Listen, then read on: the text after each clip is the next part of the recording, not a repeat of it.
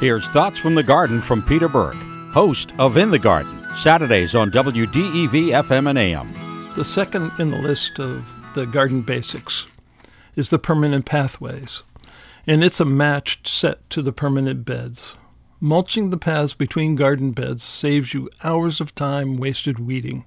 I prefer using a good landscape cloth covered with a cedar bark. Both of these are available from our sponsors. This discourages anything growing in the path. Also, the permanent path help you keep weeds out of your garden. And in fact, I extend the garden pathway two feet beyond the beds to keep grass from creeping into this garden.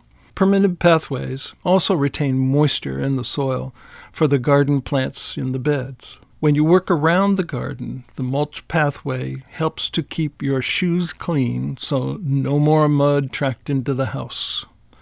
Join me Saturday at 12:30 for more on permanent pathways.